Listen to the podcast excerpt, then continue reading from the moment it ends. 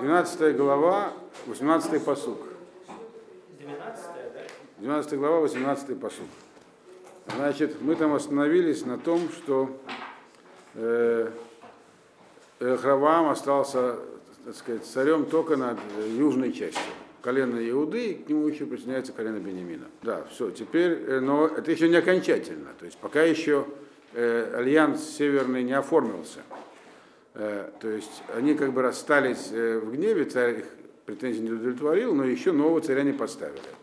А Рехаваам, в общем-то, справедливо полагает себя все еще властителем всей страны. Поэтому, как он должен был поступить, следующий его шаг, ему отказались присягать и признавать его царем. Что он сделал?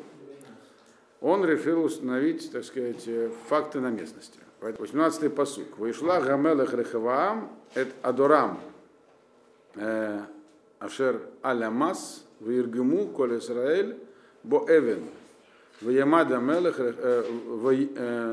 Ваямад. Ваямелах Рехаваам, Итамец Лаалот Бамеркава, Ланус Иерушалаем.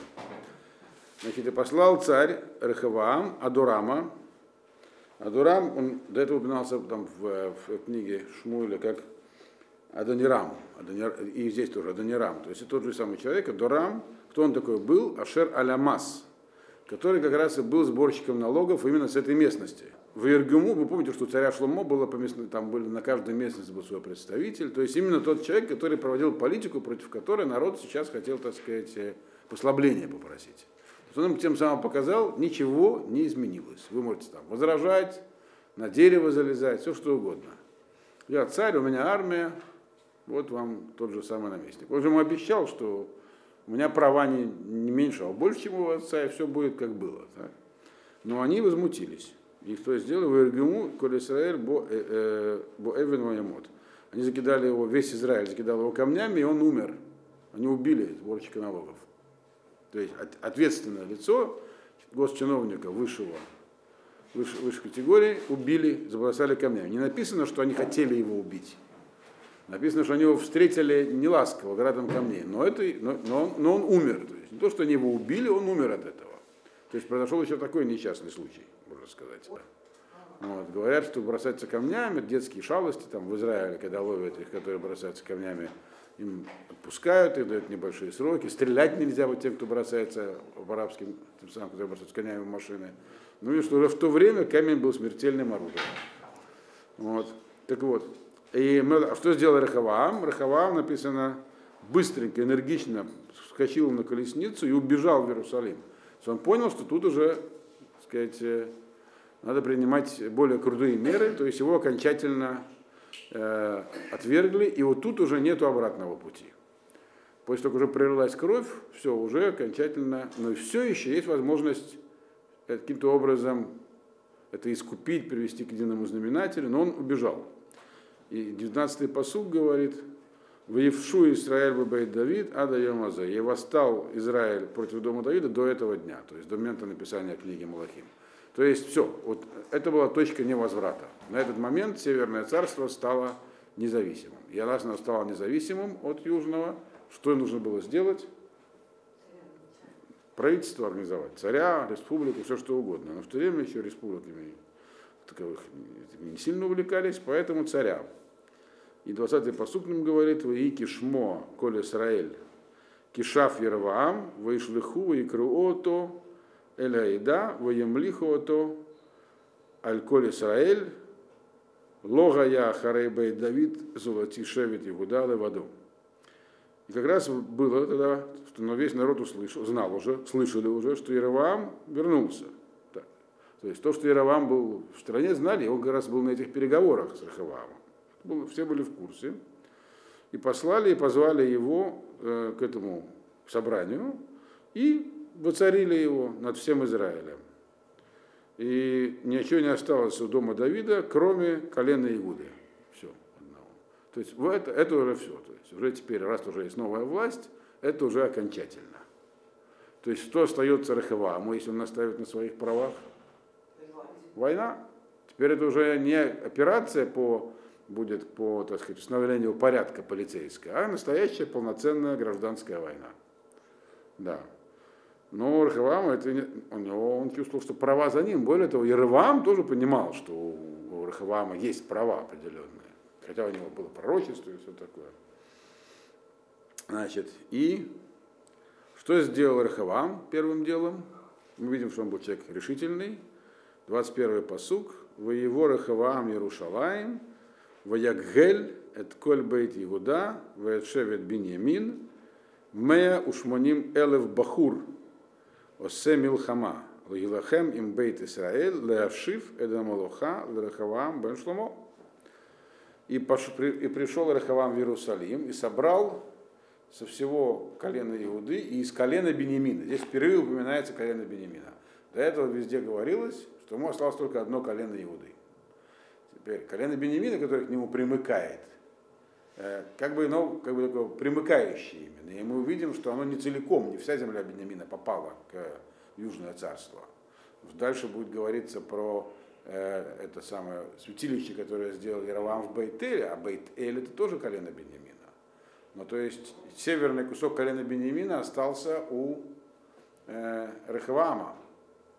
Но колено Бенемина, у Ервама, но колено Бенемина в целом не пошло за Рехавамом. Интересно почему. Почему колено Иуды не пошло, понятно, более-менее. Хотя тоже были недовольны, может быть, Рехавамом, но это их царь.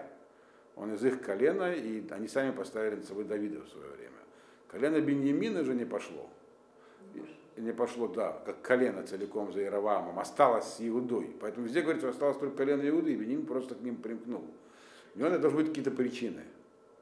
Вот. Ну, очевидная причина, они были слишком близко к Иуде, они не могли себе позволить так восстать там. Там, тем более, так сказать, горные границы так проходят. Но есть и более глубокие причины, а именно то, что Шлома сделал Иерусалим э, центром всего. Иерусалим находился частично в уделе Бениамина. И все, руко- все, все руководители, то есть Томиде Хамим, мудрецы и важные люди Бениамина, они были в Иерусалиме. И не оттуда уходить, не хотели. Просто потому, что в этом городе есть храм и святость. И они чувствовали, что это также их удел. И они были, он прямо у них был. То есть это, от- от- у- для них уйти означало физически уйти из Иерусалима и переселиться туда, на север. Поэтому они остались с Иудой тоже, колено Бенемина. И вот написано в этом посуке, что сделал значит, Рехавам, он пришел в Иерусалим, собрал из колена Иуды и из колена Беньямина 180 тысяч отборных воинов, Бахур, э, умеющих воевать. Для чего он их собрал? Чтобы воевать с домом Израиля и чтобы вернуть царство Рахаваму, сыну Шломо. Подчеркивается, вернуть царство Рахаваму, сыну Шломо. Он сын Шломо, ему это принадлежит по праву, как сыну Шломо. 180 тысяч, то есть 180 тысяч бахур, бахур это слово бахира, вы избранные, то есть э, не просто, так сказать, обнародное ополчение, а отборных воинов он собрал. А? То есть против такой армии трудно что-то сделать. У Равама царство еще не организовано, ему, чтобы собрать, нужно там операции провести. По идее, с точки зрения военной, в- это был единственный момент, наверное, когда царство Иуда, маленькое относительно, оно имело шанс э, на победу. Но войны не произошло. Не потому, что Рахаваам не хотел воевать, вот, а потому, что Ашем вмешался. Так прямо и написано. Э, 22-й посук. Вои двара Элоким, Эль Шмая и Элоким Лемор. И было слово Всевышнего Шмаи э, пророку. Он здесь называется Иша Элоким, человек Бога, то есть пророк. Был пророк по имени Шмая, которому сказал Всевышний, говоря, то есть передай следующую информацию.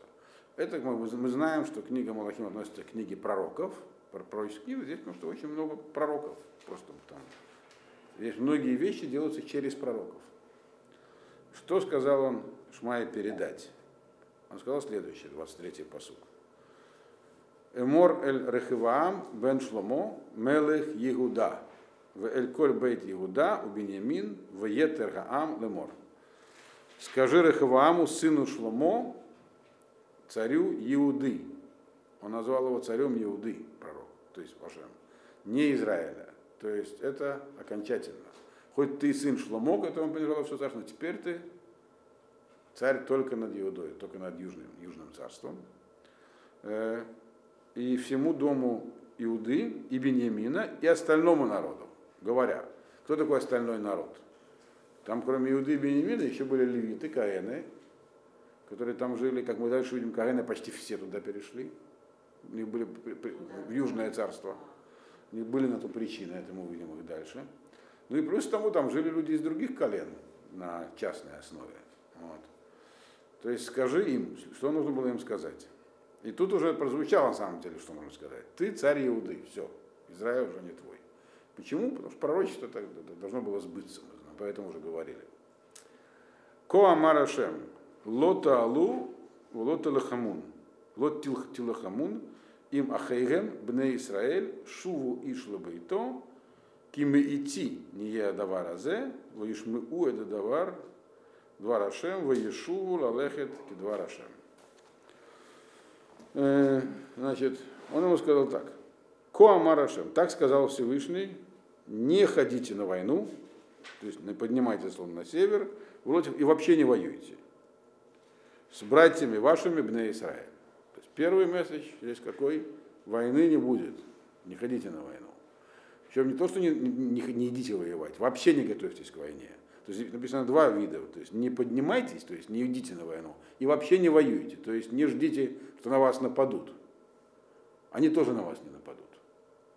Потому что была опасность, что Яроваам, будучи человеком искушенным, проведшим много времени в Египте при дворе Шишака, а он предпримет превентивные военные действия. Он говорит, нет, ничего не будет. Никакой войны не будет. Вы не воюете, и с вами не будут воевать. Э, и потому что это ваши братья, вторая месседж, это все равно, хоть вы разделились, но это ваши братья, это тот же народ. Разные государства вас не делают чужими. Почему, кстати? Храм-то все равно общий, Иерусалим общий. Шуву и шлабайто. Пусть каждый вернется к себе домой, то есть распустить э, собранное войско по домам. Идти не ядова Это от меня было все. Это случилось по моей воле, сказал Всевышний. Мы это уже знаем. Да? Вот. И что написано? И послушались его, это, это, слово этого Всевышнего, и каждый, э, и каждый вернулся, чтобы уйти, уйти по слову Всевышнего. То есть все разошлись по домам. И народ, и царь Рахаваам против, против слова пророка ничего не возразили. Мы дальше увидим, что Яровам на этом этапе по-другому относился к словам пророка. Рехавам на этом этапе, и народ, сказал, ладно, раз пророк, все. Мы не нападем, и на нас не нападут, все разошлись. То есть они армию распустили. Это то, что было на этот момент. И дальше история царей распадается на две истории. Цари Израиля и цари Иудеи. Там вопрос, кто был хуже. Обычно цари Израиля были хуже. Но это мы все будем дальше проходить. Да, будем дальше проходить. И поэтому мы видим здесь первый, первый эпизод, когда были цари Израиля, цари Иудеи. Цари, царь Иудеи, Рахаваам, принял свой титул царь Иудеи, вот, послушался слова Всевышнего. Не то, что он был, как мы видим, такой праведник, но он послушался и, хотя у него была военная возможность вернуть себе царство, он этого не сделал. А Иераваам теперь начинает действовать как, тоже как царь, ему тоже нужно что-то делать на, идти войной на юг он тоже не пошел, слово Всевышнего. Не написано почему, не потому что он послушался, а просто потому что не дали ему так свыше. Но он должен что-то предпринять теперь, так? Для укрепления власти. Мы помним, что вроде он был э, умный, праведный человек, которому пророк сказал, что он будет царем. Все, Ахия. Но что он стал делать? Вначале он вел себя как царь, 25-й посук, Воевен Яроваам, это Шхем, Бегар Ефраим, Ваешевба, Ваеце, Мишам, Воевен от Пнуэль. И построил Яроваам э, Шхем на, в горах Ефраима и поселился там. Потом вышел оттуда и построил Пнуэль. Город под названием Пнуэль. То есть Шхем, это город уже был построен. Он его просто его, так сказать, украсил, сделал его, то есть он стал подражать Лому. Но он, кроме того, что э, поступил как в, э, э, как то, что его столица в Шхеме, он построил еще одну столицу в Пнуэле. Пнуэль это в Заиордании, на ручье Ебок. Это примерно там, где Яков... Восточная Иордана. Это там, где Яков сражался с Малахом. Э, И одна из причин очевидная, потому что Шхем, если кто из вас бывал в Шхеме, я бывал, вот, он находится в ложбине между горами. Э, Его трудно оборонять. А там гористая местность. То есть он построил, и в Шхеме написано, что он укреплял. Он его построил как такой дворцовый город, а столицу военную сделал в Пнуэле. Но такова была ситуация и в Египте тоже. Там было два таких города, вот, культовых. Есть это он начал. Значит, на него были, как мы дальше были сильны, на нем, на нем египетские влияния на нем сказались. Время, проведенное в Египте, ни ударом не прошло. И, кстати, потом мы узнаем, что фараон Шишах тоже не бездействовал. Он сразу стал досаждать Южному царству, то есть он только ждал этого момента. Это же время. Да. Но дальше, Вайомер Яровам Балибо, и сказал Яровам, то есть он вначале, он, так сказать, организовал более-менее свое царство. Построил укрепленную, укрепленную столицу и такую э, дворцовую. После этого написано 26-й посук. Вайом Яровам Балибо, ата ташу в Мамлахала Давид. Вот сейчас вернется царство к дому Давида. И- Иераваам ему сказал, вот сейчас хорошо, все нормально, но царство может вернуться к дому Давида. Во-первых, потому что он тоже понимал, что у дома Давида есть право на престол. Во-вторых, была реальная основа для возврата царства к дому Давида. Почему? Он говорит, им яле, 27-й посуд, им яле амазе, э, лаасот звахим ббейт Ашем Берушалаем, вешав лев амазе, эль адонейгем, эль рехаваам мелех Иуда, вегаргуни, вешаву, эль рехаваам мелех Иуда. Э, Вот, если будет ходить народ, подниматься, дословно, народ этот, э, чтобы приносить жертвы в доме Всевышнего в Иерусалиме, то тогда вернется сердце народа этого к господину Рахавааму, царю Иуды. И меня убьют. И вернутся к Рахавааму, царю Иуды. То есть, э, и это было не пустой страх. Почему? Потому что народ Шлома и царь Давид устроили так, что народ объединял, что были разные колены, их объединял Иерусалим, где был храм и столица. И это осталось, храм-то остался. И весь народ объединялся не царской властью только, он объединялся Торой и верой. И, а центром всего этого был Иерусалим. Никаких алтарей других больших центров не было. Был запрет. Теперь мы понимаем отчасти рациональное зерно запрета на частные алтари. Нигде больше жертвы приносили. Один центр. Один народ, один центр. Говорит, все будут ходить в Иерусалим. И сердце народа вернется э, к господину Рахаваму. То понятно, когда народ недоволен, э, и выдвигает лидера восстания, это одно. А когда потом жизнь входит в русло, ему тоже придется вводить налоги в царство, куда он денется. Вот. То тогда все вспомнят, что он на самом деле незаконный это господин.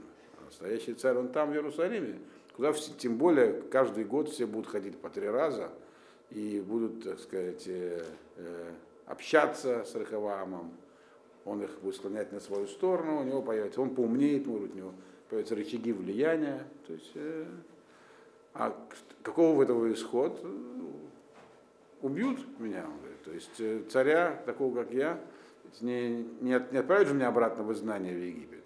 Убьют. И все, и все вернутся к Рахаваму. То есть его волновало две вещи одинаково. Его волновала собственная судьба, что понятно, но еще его волновала судьба его царства. Он себя уже, то есть мы видим, как в нем поднималось э, его основное качество, которое отражено в Мидрашах. Гаава, самомнение. Он был человек большого уровня, но он не был скромным человеком. Он считал себя, дос- себя стал считать себя достойным царства. Он не просто выдвинулся, он считал себя царем теперь. Вот. И что он сделал? Надо, надо принимать меры. Воевать за мелых, вояз шней эглей загав. И посоветовался он, с кем посоветовался не сказано, ну, с какими-то какими советниками, даже не называют по, и не по именам, не потому как, то есть еще не было, видимо, устройства такого э, государственного. Воевать за мелых, вояз шней эглей загав. Это у нас 28-й посук. И сделал двух золотых тельцов.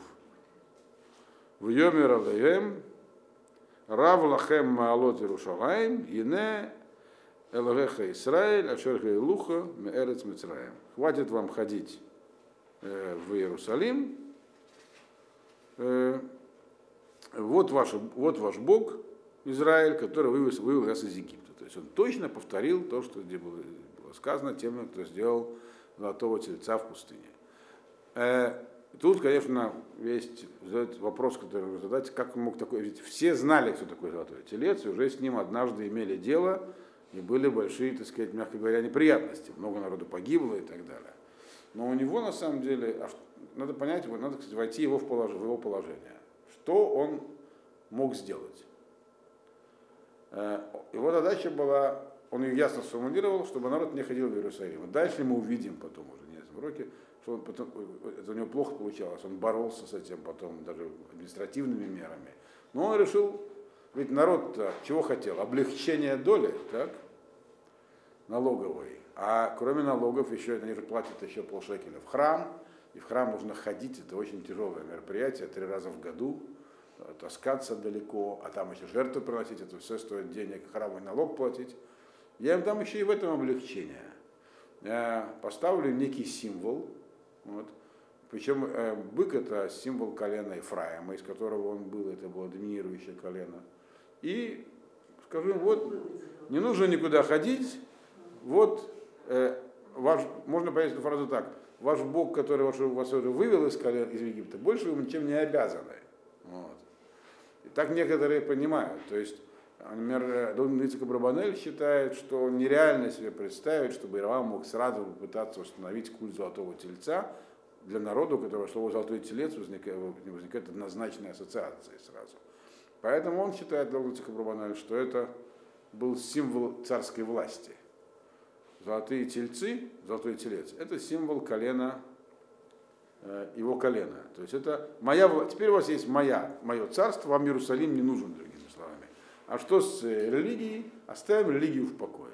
То есть, такой был, то есть по мнению Донского Браманеля, это был не религиозный, так сказать, монумент, это не были идолы. А это был символ царской власти, который, а что касается веры, она вам уже не нужна. То есть там каждый пусть да, пусть себе что-то верит, а храмовая служба, центр, это все осталось в прошлом. Э, правда, если даже это было и так, то в дальнейшем это трансформировалось, но на то были причины. Э, Мальбим считает, многие считают, что это из самого начала замыслилось когда поклонство. Теперь, почему два он поставил? Потому что опять же так было в Египте. У них тоже было два центра культовых, э, двум богам Азирису и Изиди, они стояли в разных местах. Поэтому он сделал тоже двух и поставил их в разных местах. Э, то есть мы видим, что над ним еще давлело его, так сказать, египетское воспитание. А и кроме всего прочего, это было еще и полезно, потому что люди знали, как все устроено в других странах, в том числе и в Египте. Египет был передовой страной, это похоже. Но он, тут можно так понять, не имел в виду, что им будут поклоняться и приносить жертвы на первом этапе. Вот. Э, потому что понимал, а что он еще мог сделать? Он мог пытаться построить другой храм. Сказав, что запрет на бомот не действует, построим здесь свой храм. Но это тоже он не мог сделать, потому что, во-первых, повторить то, что сделал Шлома, он не мог. Мы помним, как, сколько в это было вложено силы средств Шлома. А во-вторых, в храме мы читали, было божественное присутствие. А этого он точно обеспечить не мог. Если он построит второй храм, то любое сравнение этих двух храмов оно, его храм сразу будет признан, так сказать, поддельным и ничего это не даст. А если вообще от идеи центрального храма отказаться, попытавшись вообще, так сказать, отменить, то есть он был, можно сказать, таким первым, или попытку сделал такого э, подхода просветительского, то есть, ну, это нет, антиклерикального, вот, по, по сугубо прагматическим соображениям.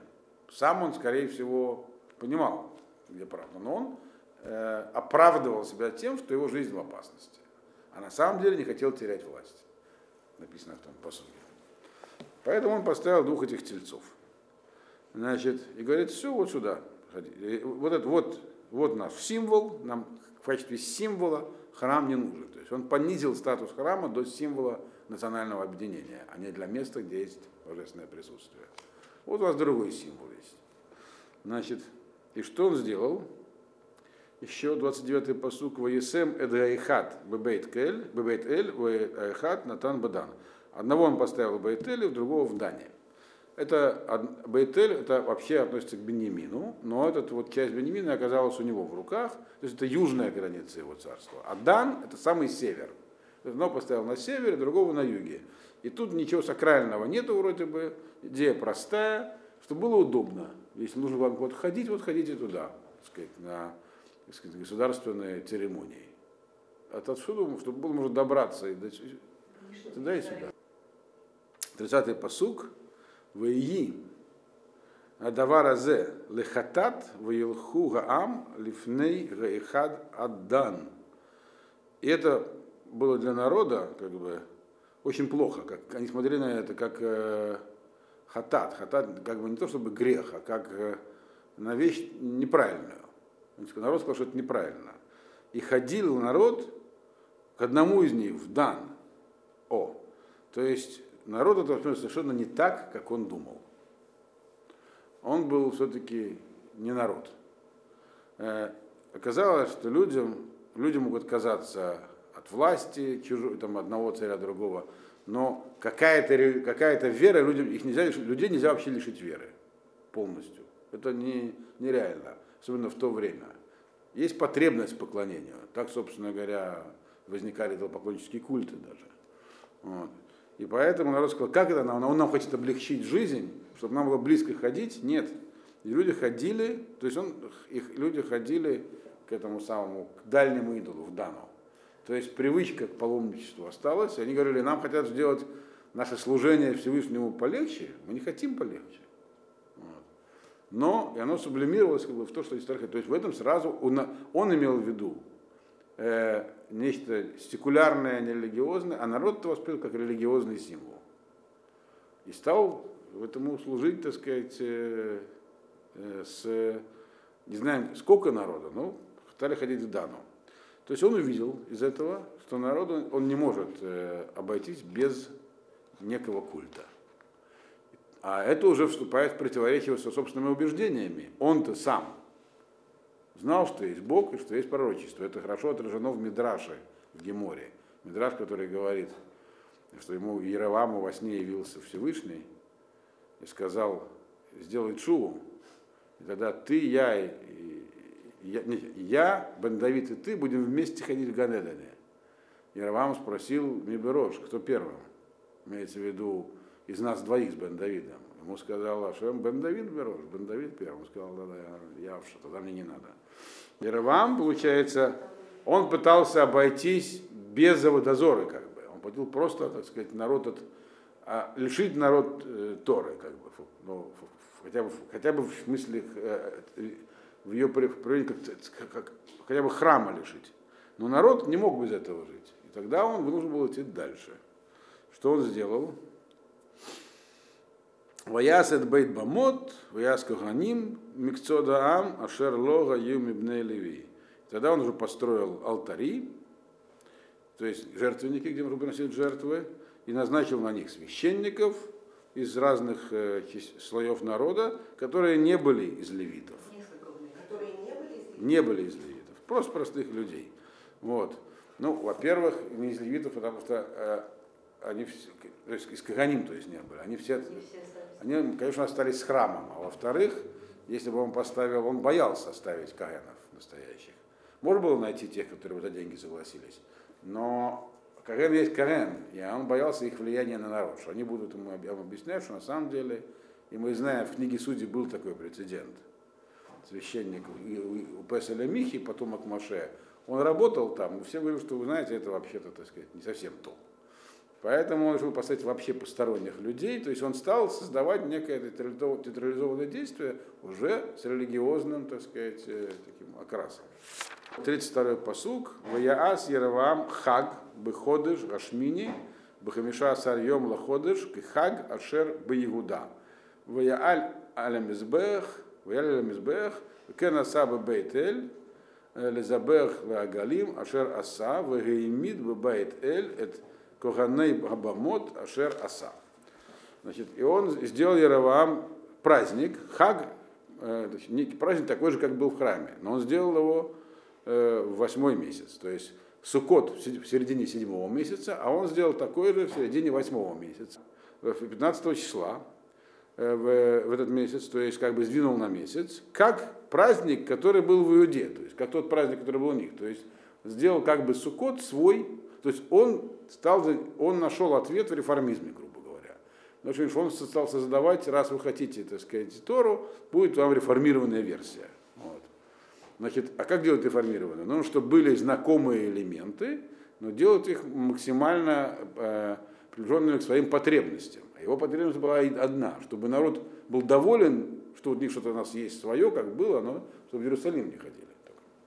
Поэтому он значит, сделал сукот, он только не в Тишре, а в Хишване, вот, э, э, как в Иерусалиме, э, в Яле Лабамот, и стали поносить жертву всесожжения на Бамот. Э, э, и так он делал в Бейтеле именно. То есть он установил один центр этого в Бейтеле. Те, которые, например, давали там обед принести жертву этому, который в Дании, тоже думаю, приносить. Он хотел сделать один центр, чтобы было как в Иерусалиме. У них один центр, у нас один центр. Бейтель тоже город священный и все такое. Забех, Логалим. То есть там жертва обоим Мегелям в Бейтеле, и Дановскому, и Бейтельскому, который он сделал и поставил там в Бейтеле, поставил вот этих вот священников на этих, на этих алтарях, которые сделал. То есть он, хорошо, создадим культ. Значит, культ этот похож, очень похож, это точно типичный реформизм. Вот. Если бы это были консерваторы, они бы построили такой же храм. А он создавал, он реформировал, делал, так сказать, как удобно, но сохранял элементы знакомые. Это, это и есть на самом деле реформизм. Сегодня современно он также устроен. Вроде как синагога и похоже, но не то. Похоже так поверхностно. Значит, дальше, э, что он стал делать? В Яаль аля мизбех ашераса бабейт эль бахамиша асарьем лаходи рашмини. И он приносил жертву всесожжения на этом алтаре, который он сделал в Бейтеле, 15 э, э, числа, но в 8 месяц. Выходит Шер Бадам Алибо. Подчеркиваю здесь посук, в месяц, который он сам просто придумал. Это и суть реформизма. То есть мы реформируем так, как нам нравится есть то, что нам нравится, то мы и делаем. Дословно бадам или бой, то, что так сказать, извлек э, из потолка, так сказать, из сердца. И что он сделал? Ваяс хаг лебне Израиль, Леактир. И вот день него был официальный праздник для Бне Израиля. Он говорит, вот хотите праздник Сукот, вот он Сукот, э, хотите, а, у вас там, а там у нас, он не стал делать храм, а он только алтари сделал, но в храме же был Каин Гадоль, который ходил с, э, с, этим, Торотом, внутрь заходил. Это он тоже заместил. И написано в Яаля Мизбех Сам поднимался лично на алтарь, чтобы ходить, э, как бы, делать, ускорять Торот. То есть функции первосвященника как бы театрализованы, он взял на себя, без кодыш кадашим, просто поднимался на алтарь и значит, делал ускорение. Вот. То есть он создал такую, такую реформированную версию храмовой службы, но, если, но народ, конечно, должен как-то на это отреагировать. Потому что не так просто реформировать целый вот сразу, взять там все заменить. Должны быть какие-то причины. Э, э, и дальше вижу, что реакция была и очень сильная, но это уже в следующих главах. На этом мы сегодня заканчиваем. Все.